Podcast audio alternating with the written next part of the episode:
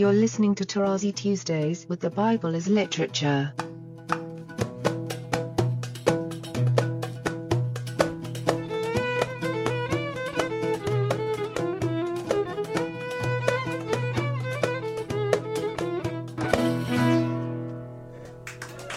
Hi, this is Father Mark Boulos, and you are listening to Tarazi Tuesdays with the Bible as Literature podcast. This week, Father Paul explains how the biblical author uses the Hebrew terms asa and bara to establish the finality of God's work. I am happy to introduce Father Paul on the Bible as Literature podcast, Tarazi Tuesdays. I mention here quickly, as a first feature, the expression let followed by a verb, which is all over chapter 1. This is in Hebrew called the jussive command. It's the imperative for a third person to do something. Okay? We don't have the word let in Hebrew for those who know Hebrew. You have a jussive form uh, of a verb. And this is throughout Genesis 1. So, already to the hearing, the whole chapter is brought together through this let. A second feature,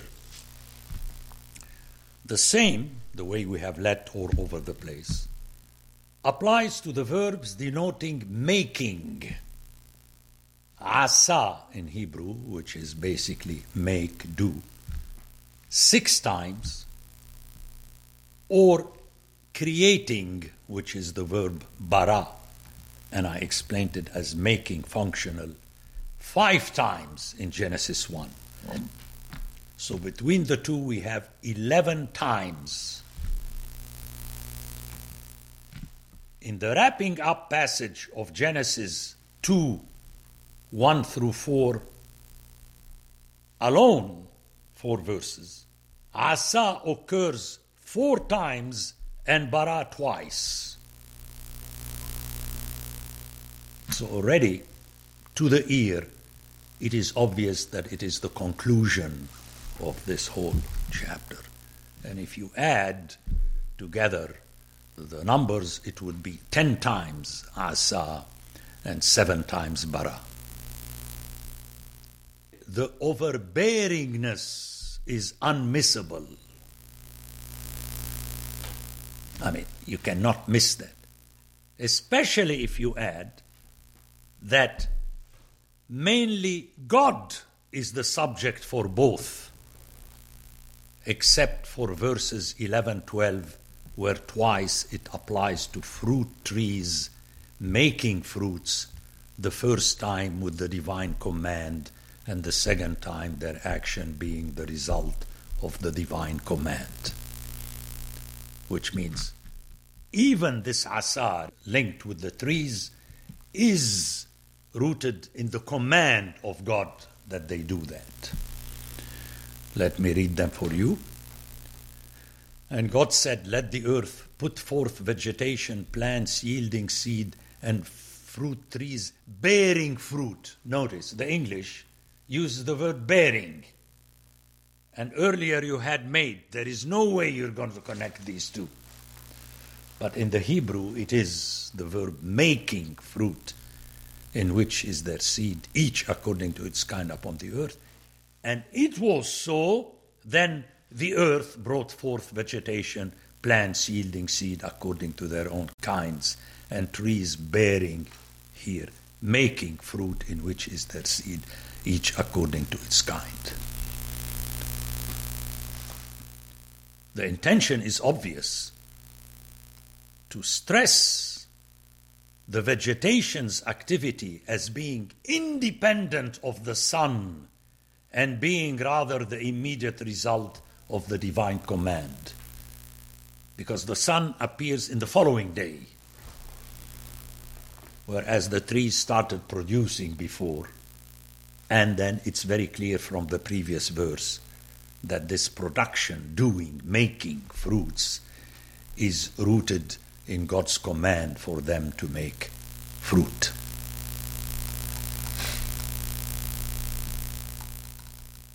As a footnote here, it's very important to notice it that the verb bara in the qal form, in the basic form, in the Bible has only God as subject. And this will allow me to make my comments later, but for the time being, I wanted to add that. See, asa, no, it's a general verb, but bara is specifically linked to God. It is worth noting here the parallelism in connotation between asa and bara, because people make a big deal about it. Uh, which parallelism is reflected in that actually to the hearing you have a parallelism. But then here I'm bringing another backing to that, that the Septuagint translates both into the same verb piyun, which is make do. Whence we have poet, a person that produces a literary product without any artifact, the way an artisan does. It's like out of his mind. He doesn't have pieces of Lego. Pietis. Pietin, pietis, maker, is precisely the term used of God in the Nicene Creed. And lately, you know, especially in the Greek archdiocese, they are making an effort to change maker into creator because, you know, Orthodox theology love to stress the difference between the two. But the Septuagint doesn't do that. But still important for me that the Hebrew has two verbs. And there is a play on that. Actually, bara on its own is used in the title Bereshit bara Elohim. Okay, all this is important for us to realize. But as a totality, Asa and Bara together, it's 17 times. And you have a concentration of four times and two times in the first verses of Genesis 2. Still, this interconnection between chapter 1 and the beginning of chapter 2 can be heard in the original Hebrew. And let's hear it again. So God blessed the seventh day and hallowed it, because on it God rested from all his work which he had done in creation. Hebrew sounds created in order to do it. You have bara la'asot connected together. These are the generations of the heavens and the earth when they were created, in their having been created, in the day that the Lord had made the earth and the heavens. So, the full conclusion of this subsection in the last two verses chapter 2, verses 3 and 4, you have the two verbs together as one action twice mentioned. And that is another example that I use to ask the people to submit to how the author is presenting it. Without the footnote. Oh, let me tell you what the Father said about the creation. No, no, you don't need that. They came later. Cappadocia for the Orthodox was not in the picture. Well, at least Alexandria was in the picture, but Cappadocia was not in the picture. Okay. So very important these conclusion were the two verbs. So let me put it again this way. In Genesis 1 1, you have only bara. Let's forget about the Septuagint. okay. And then later, throughout the text, you have bara asa, bara asa. And then these two are combined at the end. So the Septuagint translator, according to me, it's the same people, you know, didn't have any trouble to use episen at the beginning. But then you don't go to a Greek dictionary and say pio, poet, epi. No, no, no, no. You have to hear it the way it was rendered in the original. Irksato o theos piise began to do. But began is interesting because it links it to Genesis 1 1 in the beginning, God bara. So he translates bara, or the notion of bara, into irksa to began. And then uh, egeneto happened. So I think it's very interesting in that on purpose he uses two different verbs to reflect as much as possible the original where you have bara with pio. But again, as usual for me, the Septuagint is a reference just to make sure that my hearers understand that it helps us to understand the original better. It helps us. It's not a reference. A third feature is overbidding the superiority of bara over asa by pointing out that the first means create versus the second as meaning simply do or make does not cut it, since the result would be to demean the human being versus the fish in the first creation narrative. Because the fish are created, whereas although man, and we shall discuss later, was created bara, but the original decision of God was let us make the man. Okay, so the overbidding does not come of our decision to make an issue. It is the way a word is used in its contexts between bara and asa. Another feature the totality of the divine world, which means the word that God made, and its oneness are underscored through the extremely high incidence of all or every, kol in Hebrew. 17 times in 14 verses between Genesis 1:21 and 2:3. That's impressive.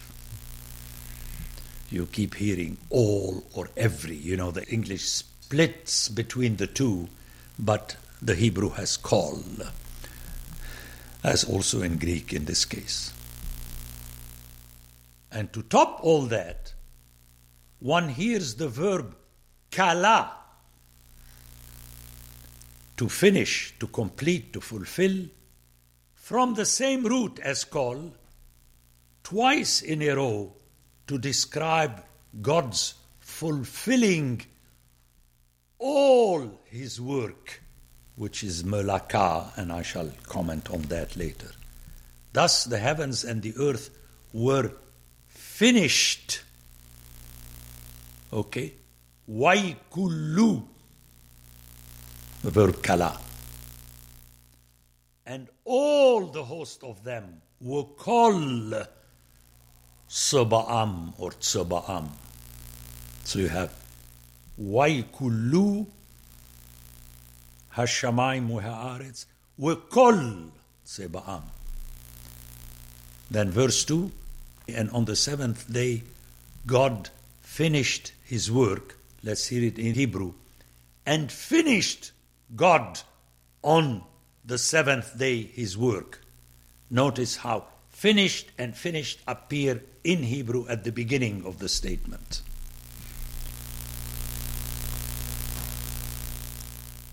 And then at the end, although at the beginning of verse 2 we have he finished his work, at the end, and he rested on the seventh day from all his work. Kol. So you have twice finished and twice kol in verse 2. Then in verse 3, so God blessed the seventh day and hallowed it because on it God rested from all his work.